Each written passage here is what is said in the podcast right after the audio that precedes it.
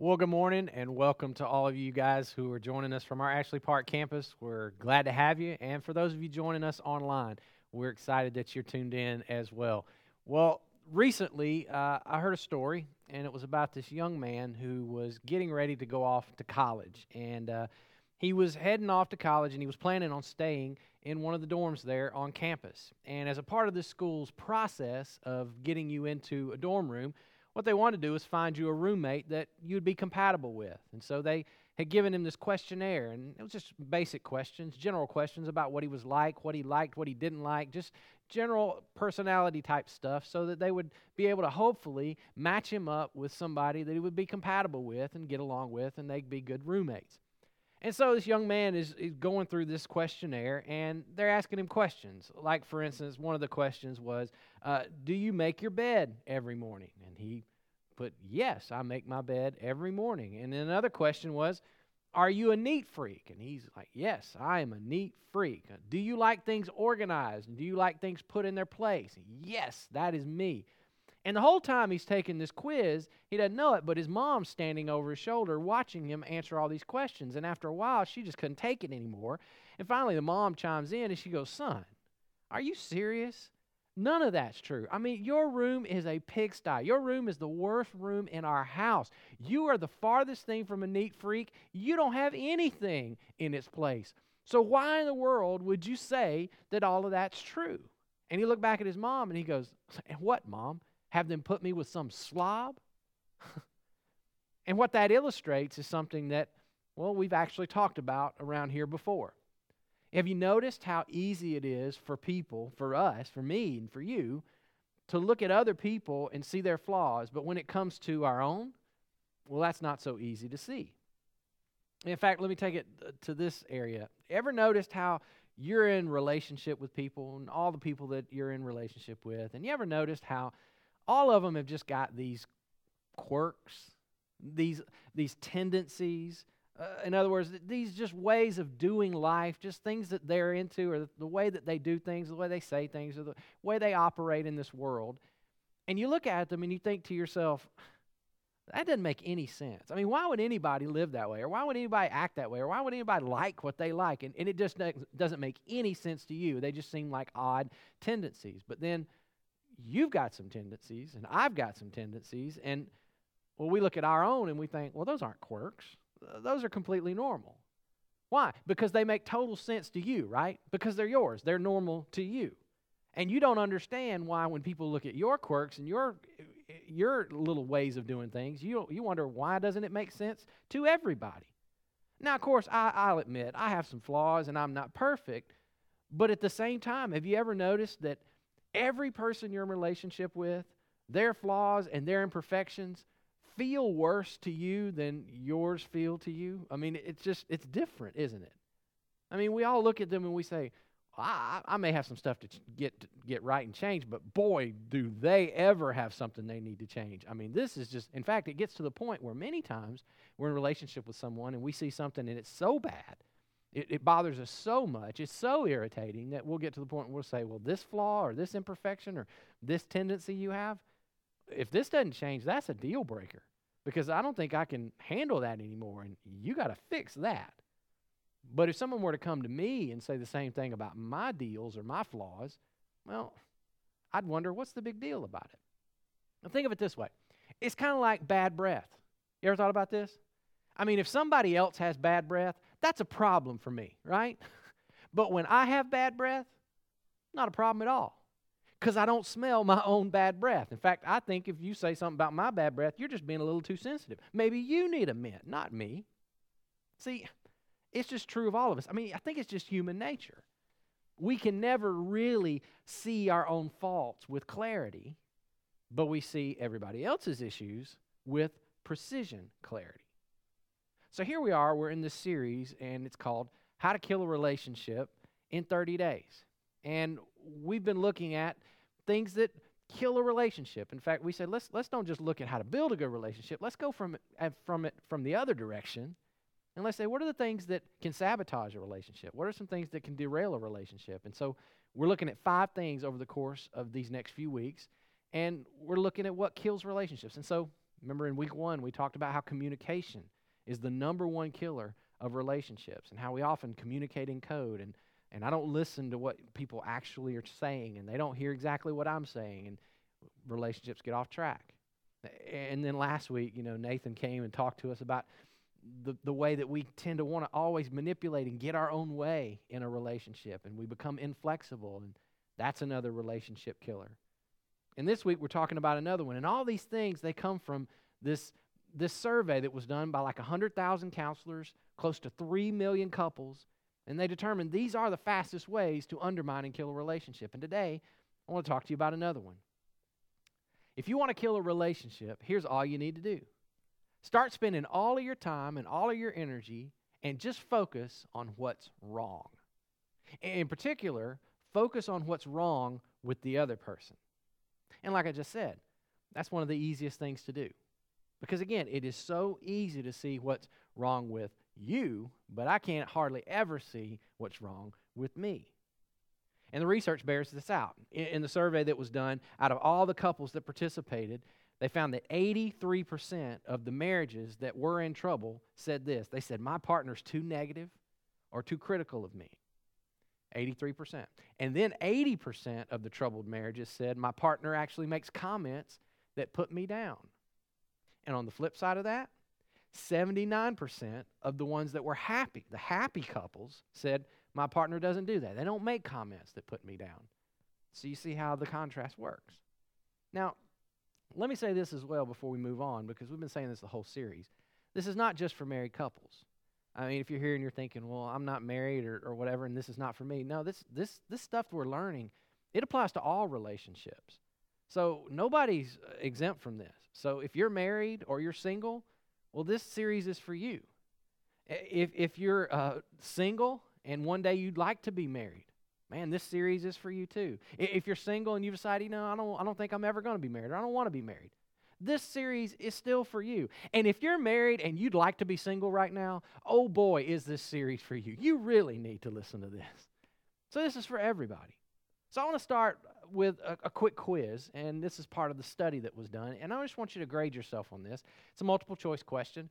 Just choose whichever one fits you, and it'll kind of give us a gauge on where we are on this. So we'll bring these up on the screen, and you just think about the answers, okay? First question. If you heard all of my thoughts, see, if someone were to listen to what you think about all the time, would they say that you are mostly negative and critical, that you're often negative and critical, that you're sometimes positive and you believe the best, or that most of the time you're positive and you believe the best? So give yourself a letter grade on that. Are you A, B, C, or D? All right? Choose one. Got it? Second question. What I hear in my head, in other words, when I think about myself, when I mess up, when I make a mistake, what do I mostly hear? A, personally condemning. B, self-critical. C, I'm more comforting in my thoughts. Or D, reassuring and hopeful kind of thoughts. Give yourself a grade. What do you mostly think about yourself when you mess up? A, B, C, or D? All right. Now, let me just say this. If you scored pretty much in the A and B category on both of those questions, in other words, if you said, I'll admit it, I tend to lean toward the negative side, then what we're talking about today is definitely something that you want to lean into and listen to. And I'll just be honest, full disclosure on this. I've been doing some discovery about myself over the past few months and years, and I've come to know that I'm one of those people. I hang out in the A, B category a whole lot, mainly because my personality leads me to be more of a perfectionist. I like things done right, and I like to see things fixed that are not right. And that's not always a bad thing. In fact, I've learned that many times your greatest strength can be your worst enemy. But see, if you want to talk to me about doing something or getting a job done, man, I'm your man, because I like to see things done right. So if you want something done right, come to me. I'll help you get it done right, because I'm such a perfectionist and I like to see things done that way. And that's a good quality. But on the other hand, it can be my worst enemy, because the problem is when I see something, I tend to want to look at what's wrong so that I can fix it, because I want to see everything done right. And a lot of you may relate to this. You find yourself being a little bit more critical in your thinking when you see stuff in your life, right? And again, critical thinking is not a bad thing. I mean, there's a time to be critical. In fact, There's times in your life when you want people to be critical. I'll give you an example. When you go see a doctor, you want that doctor to be a critical thinker. You don't want a doctor to walk into the office and look at you and say, yeah, I know your foot is messed up and it's all swollen and it's actually pretty infected, but hey, look, the rest of your body is perfectly healthy, so why don't we just focus on the positive and don't worry so much about the negative, and let's see how that goes. You don't want that. You need someone who can look at what's wrong and fix what's wrong, because you need critical thinking when it comes to your body and when it comes to a doctor. Sometimes we need that. But see, critical thinking, where it can be good in some situations, critical thinking does not work so well when it comes to relationships. See, when you're with someone and all they end up talking about, all they end up focusing on is what's wrong with you or what's wrong with this or what's wrong with her and what needs to be changed, you just know that relationship that you have, it's not going to be very healthy. Because, see, if I wanted somebody to just always be critical of me, I could go find that. I could go, like, to work, you know. I could go to work where they always tell me what I'm doing wrong and what I need to do. I don't need it when I come home. See, when we come home or when we go out with friends and we're hanging out with the people that we love, critical thinking is not what I want in that moment. I don't want that, because it's not just about me getting fixed, and I don't want to hear your criticism. And if you're a person who tends to be a critical thinker all the time, and you look at things from that perspective, if you're only ever talking or thinking about, how can this be made better? How does this person need to get fixed? Or here's all the bad stuff, and here's all the things that make me crazy, and I want to see this different. Trust me, this may sting a little bit, but you are no fun to live with. And I'm talking to myself on this too, because I can wind up being that person. Nobody likes to be around somebody who's only ever critical. And I know what all you critical thinkers are thinking, because I think the same thing. You're thinking, well, if I don't point out what's wrong, who's going to do it? I mean, if there's a problem, somebody's got to fix it, right? If I don't say something, who's going to fix it? But here's what you always have to remember about this. See, you get to choose your attitude, so do I, because we control our own attitudes. I control mine, you control yours. And you can still think critically when it comes to solving problems. But when it comes to how I treat people, I have to think, I have to act differently. Why? Because problems are problems. People are people, and they're different. See, you don't have a relationship with problems, but you do have relationships with people. And constant critical thinking, it kills relationships. Now, this all comes back to something we learned back in September. If you were around here, we did a series called Hope and Anxiety. And we learned a lot of things about how our brains are wired, and we talked about how our brains literally can be shaped by the thoughts that we think. It's this relatively new scientific thing that they've discovered called neuroplasticity. And basically what we learned is that if you constantly are thinking only negative things and you're only focused on what's negative, you're molding your brain to think like that. It's almost like you're digging a rut into your brain, and where every time you think a thought, it just rolls right down into the negative rut. But we learned if you can make that shift and start thinking differently, start focusing more on the positive instead of the negative, you can actually dig a new rut into your brain. You can develop new patterns and new habits so that your default way of thinking will go towards the positive and not just the negative. This is why the Bible teaches us, fix your thoughts on what is true, what is honorable, what is right and pure and lovely and admirable. Think about things that are excellent, things that are worthy of praise. And science is just confirming to us what the Bible's been teaching for 2,000 years. This is healthy for us. It's good for us. In fact, in her book called Switch On Your Brain, there's a neuroscientist. Her name is Dr. Caroline Leaf. And she talks about this idea, and she reveals some really fascinating discoveries about how our brains are wired and how they work. And I just want to share with you a couple quotes from her book just to clue you in on some of this stuff. She said it this way. She said, when you think, you build thoughts. And these become physical substances in your brain. It's amazing if you think about that for a moment. To realize that my thoughts change me. They change my brain. They change my body. They change how I react. They change how I live. I can change all of that by just thinking different thoughts. She says this. She said, you can't control the events and circumstances of your life, but you can control your reaction. And we've talked about this before.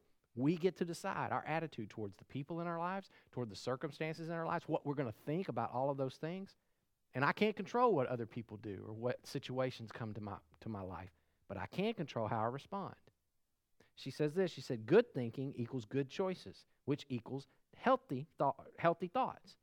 Toxic thinking equals toxic choices, which leads to toxic thoughts. It's like a cycle.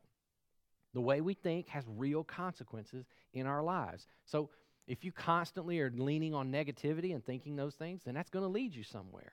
But on the other hand, thinking more positively leads you in a different direction. She says, you're designed to stand outside yourself and observe your own thinking and to change it. Now, that's an amazing thing when you just sit and just dwell on it for a moment.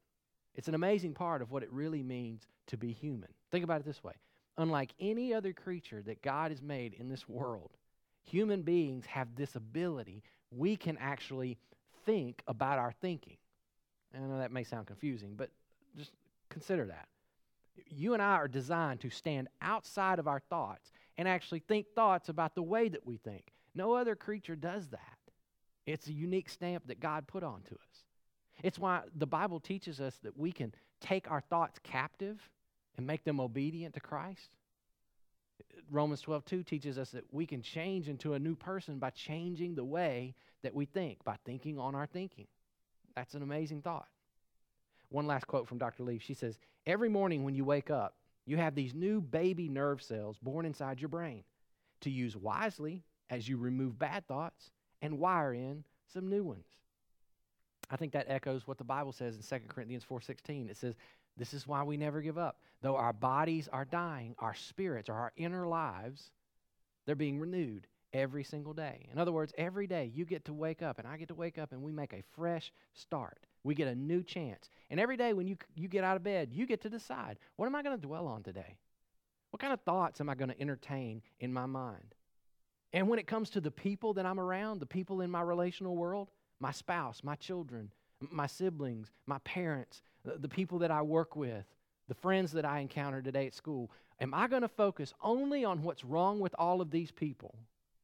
Or am I going to look at them in a different way? Am I going to focus on what's good and what's right and what's praiseworthy and what's positive about them, the things that I can be thankful for?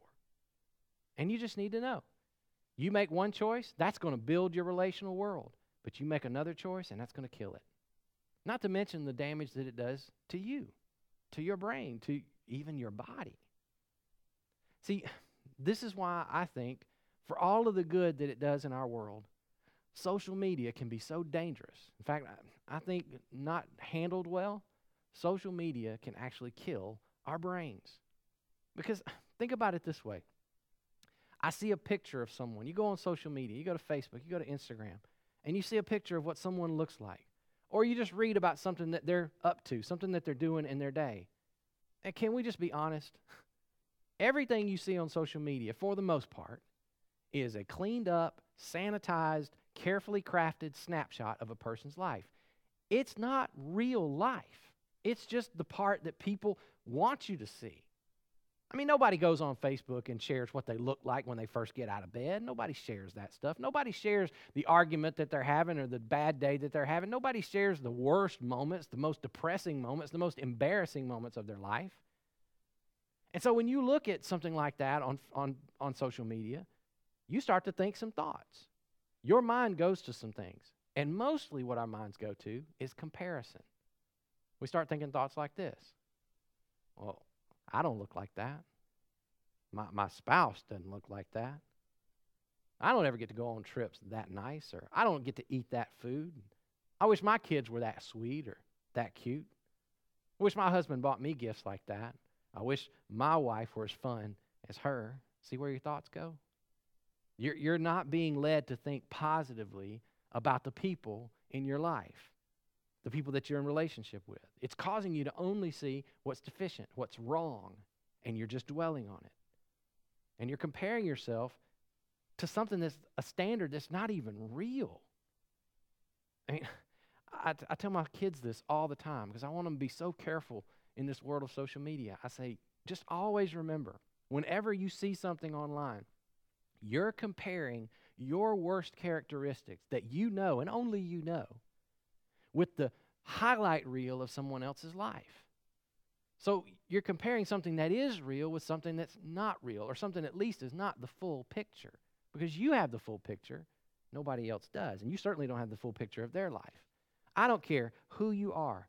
You are not what your online profile says you are. Can we just be flat out honest about that? I mean, you've had this experience. I know I have. You ever run into somebody and you hadn't seen them in a long time, but you've watched them on social media? Or maybe you just run into somebody you've only ever seen on Facebook or Instagram, and the first thought you have is, she don't look anything like that. Or he doesn't look anything like his profile picture. I mean, it's like, it's hard to even know if it's the same person. And see, here's the point. All we're doing is just setting ourselves up to be disappointed. You're training your mind to just dwell on what's wrong with me and what's wrong with them and what's not right. And you're training your mind not to see the good. And you continue to do that long enough, your mind will just go there automatically. And it'll become all you ever see. And in the process, what you're doing is you're damaging your thought life, but you're mostly damaging the relationships that you're in, and it hurts other people. John Levy, he's a psychiatrist and counselor. He says it this way. He says, people who found everything disappointing when they were singles are surprised and pained when marriage proves to be no exception. See, if you train your thinking to only dwell on what's wrong with people all the time, that doesn't change just because you got married, or it doesn't change just because you got into a relationship. In fact, when you start out in a relationship with somebody, most of the time you see all these quirks and imperfections and these weird things, and you just kind of laugh them off because, hey, it's cute, you know? It's no big deal. But then you hang out in the relationship long enough, or once you do get married and you're there for a while, and those things that used to be things you overlooked, now they're the things that drive you crazy. You don't overlook them anymore. I mean, there's all kinds of stuff, right? I mean, for those of us who've been married a while, I mean, how many of these things have we struggled with? For instance, why is it that you can't roll the toothpaste from the bottom? Why is it you got to squeeze the toothpaste from the middle? Everybody knows you don't do it that way. Everybody knows you squeeze the toothpaste from the bottom, right? Or how in the world did all this hair get on my shower wall? I live with women, so this is like a real problem for me. Like, I walk into the shower, and it's like I can make 12 wigs out of the amount of hair that I find in my shower. And it's like, what are you people doing, you know? And it drives me crazy. Or how about this one? Because I think we've all had this one. Everybody knows that you roll the toilet paper over the top, right? Right? Yeah, you roll the toilet paper over. Okay. I hear that this is like a thing that splits people down the middle, so why don't we do a quick quiz on this? All of you who say that the toilet paper, no, the toilet paper goes underneath. You roll toilet paper from the bottom. Raise your hands. Come on, everybody at Ashley Park, play along. Get yourself on the record. All the underneath people, raise your hands. Okay. All right, there's your vote. Now, all of you who say, no, the toilet paper goes over the top, raise your hands. Let's get everybody on record for that one. Okay. Now you've made your stand. Now, here's what I want to tell you. All of you who just voted and said that the toilet paper goes over the top, congratulations, you are right. And I'll tell you why you're right. You're right because that's how I do it. No, actually, it's more than that. I actually looked it up. I found the patent for toilet paper from 1891. Here's the picture. See this? See?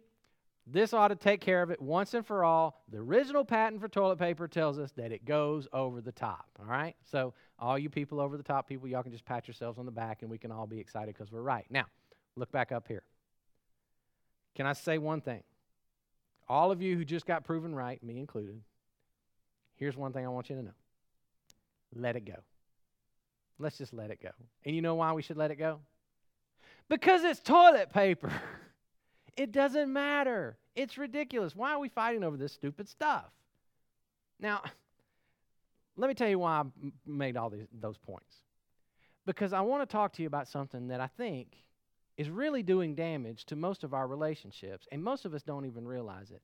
And it's not going to feel correct when I say it, but it's true. You know what's killing your relationships and what winds up killing my relationships? Being right. It is. Being right in relationships many, many times can be wrong. And I know you're like, what? That doesn't even sound right. But think about it this way. Think about how many times that you've been in an argument with someone, maybe your spouse, maybe a friend, maybe a family member, and you knew you were right. And so you brought all your arguments. You brought all your evidence, and you proved your point, and you got your reasons and evidence out, and you put them in their place, and you proved you were right. And you walked away from the argument, and your relationship was still broken. Now, why is that? Why do you think that happens that way? It's because a happy relationship is not built on you being right. It's not what it's about. In fact, I heard somebody say this to me one time. He said, look, you can either be right or you can be happy, but you can't have both sometimes. See, you can be right, but sometimes you're just going to be right all by yourself. You'll be right alone, because in the process of being right, you can wind up isolating yourself and pushing away the person that you love, the person you're in a relationship with. Being right, a lot of times, makes you wrong when you try to love another person. See, when I win, the relationship loses. Winning an argument does not win you the relationship. But there is one thing that does win relationships, and that's love. And see, people who train their thinking to just see what's wrong, and here's what you need to change, and here's how you've got to fix this, you're just going to have a hard time loving people. And consequently, your relationships will suffer for it. Now, does that mean you ignore bad behavior? No. Does that mean that I can't point out things that are wrong? No, that's not what it means. But here's what it does mean. In the process of doing that, I have to remember what love does. See, we often forget this. Love keeps no record of wrongs. Love always trusts, which means it always believes the best about the other person until it just can't do it anymore. Love always builds the other person up instead of tearing them down. So the question is, how do we become people who lean toward the positive in our relationships? How do I stop just focusing on what's wrong? Well, I think Jesus had a really great formula for this. Here's what he said. He said, don't judge others, and you won't be judged. For you will be treated as you treat others. The standard you use in judging is the standard by which you will be judged. Jesus isn't saying here that you can't ever notice when something's wrong. In fact, he's guiding us on how to approach people when something's wrong in a way that preserves the relationship instead of tears it down. Jesus says simply this. He says, look, if you'll just remember when you go to judge something in someone else, if you'll just remember to apply the same standard to yourself that you're applying to everybody else, you'll be better off in the end. Because often when we judge something about another person, it blinds us to the truth about ourselves, right? Remember, we smell everybody else's bad breath and we never smell our own. So Jesus says, look, here's a better formula. The next verse, he says, why would you worry about a speck in your friend's eye when you have a log in your own? How can you think of saying to your friend, let me help you get rid of that speck in your eye, when you can't even see past the log in your own? And then he calls us hypocrites for that. He says, first, go get rid of the log in your own eye. Then you're going to see well enough to deal with the speck in your friend's eye. See, there's a question that you and I should always be asking ourselves whenever we feel like we need to point out somebody else's flaws. We ask ourselves, am I willing to invite this same person to point out my flaws right now? Am I willing to allow them to judge me with the same standard that I'm using to judge them right now? And Jesus says, if you're not willing to say yes to that, you're a hypocrite. You're just a hypocrite. So am I. All you are right now is you're just frustrated, and you're just mad because they won't change. But you're not yet willing to allow God to look at you and change something in you at the same time. See, a lot of times when I wind up judging other people's flaws, all I'm doing is I'm just relieving myself of a responsibility to change the only person that I have the ability to change, and that would be me. And I'm just convinced, if we all just decided that we would follow Jesus' advice on this one, we wouldn't have nearly the relational problems that most of us have. Think about this.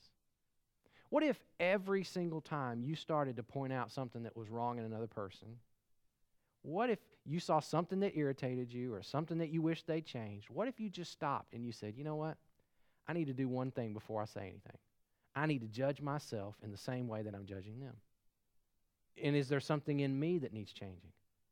And if someone were to approach me about the thing that needs changing in me, How would I want them to treat me? How would I want them to speak to me? What tone of voice would I like them to use? And after you've spent some time answering those questions and you've had those thoughts, then you're ready to go have the conversation. And I'll bet you that conversation goes a lot differently than it would have otherwise. Because think about it. When you're wrong, and let's face it, you're wrong a lot. So am I. We all are. How do I want to be treated when I'm wrong? Do I want somebody to just come and point out my flaws and be critical and be proven that I'm wrong? Or do I want somebody to approach me with love, with patience, a little bit of grace? So my question is, why don't we just do that? Why don't we do that in our families? Why don't we do that in our marriages? Why don't we do that with our friends? In fact, try an experiment for just the next week or so. Every time you see something that's wrong in another person, and you're going to be tempted to judge that thing, and it's going to happen. Trust me, it happens all the time, particularly somebody you're in a relationship with or somebody that you love. Here's a prayer I want to give you. You just stop for a moment when you see that thing you want to change, and just pray this simple prayer. God, is there something that I need to change right now? Is there something in me that needs fixing? Is there something wrong in me? Is there something that I can say? Is there something I can do that would show love to this person in the same way that you show love to me when I'm wrong? You just pray that prayer and be honest about it. Spend some time focusing on what that answer is. And what you'll be doing is you're using the same standard of judgment on yourself as you're about to use on them. And once you've done that, if you've got anything left to say, then you just go and have that conversation and do it with that attitude and that spirit. I'm just convinced that if we all spent time on this, not dwelling on what's wrong with someone else, but dwelling more on what's probably wrong in me, we could probably fix almost all the relational problems that we're having in our world. And think about it this way. Isn't that the kind of person you want to be in relationship with? I mean, when you think about the person you want to be married to or that you are married to, or the person you work for or that works for you, isn't that the kind of person that you want in your relational world? So the question is, why don't you just go out and become that person? Why don't I just go out and be that person? Go out and be a person who looks for the good instead of dwelling on the negative. Go out and be that person who judges themselves before they go to judge another. Let's bow for prayer and we'll dismiss. God, we thank you for this teaching. And God, it's so hard sometimes to look at ourselves honestly and judge ourselves first before we judge others. So, God, I pray for every relationship represented here, all the folks that exist in our relational world, that we would be the kind of folks that look not to the negative and not to what's wrong and not to just what needs fixing all the time, but that we would see with gratitude how good we have it, the people in our world, the good that's in them, the positive that's in them. And, God, we would lead with those thoughts and not the negative, and we would dwell on what's right and not just what's wrong. And may that be something that fuels our relational world and not tear them down. Thank you for this time together. Go with us in Jesus' name. Amen. Thanks, guys. You're dismissed. We'll see you next week.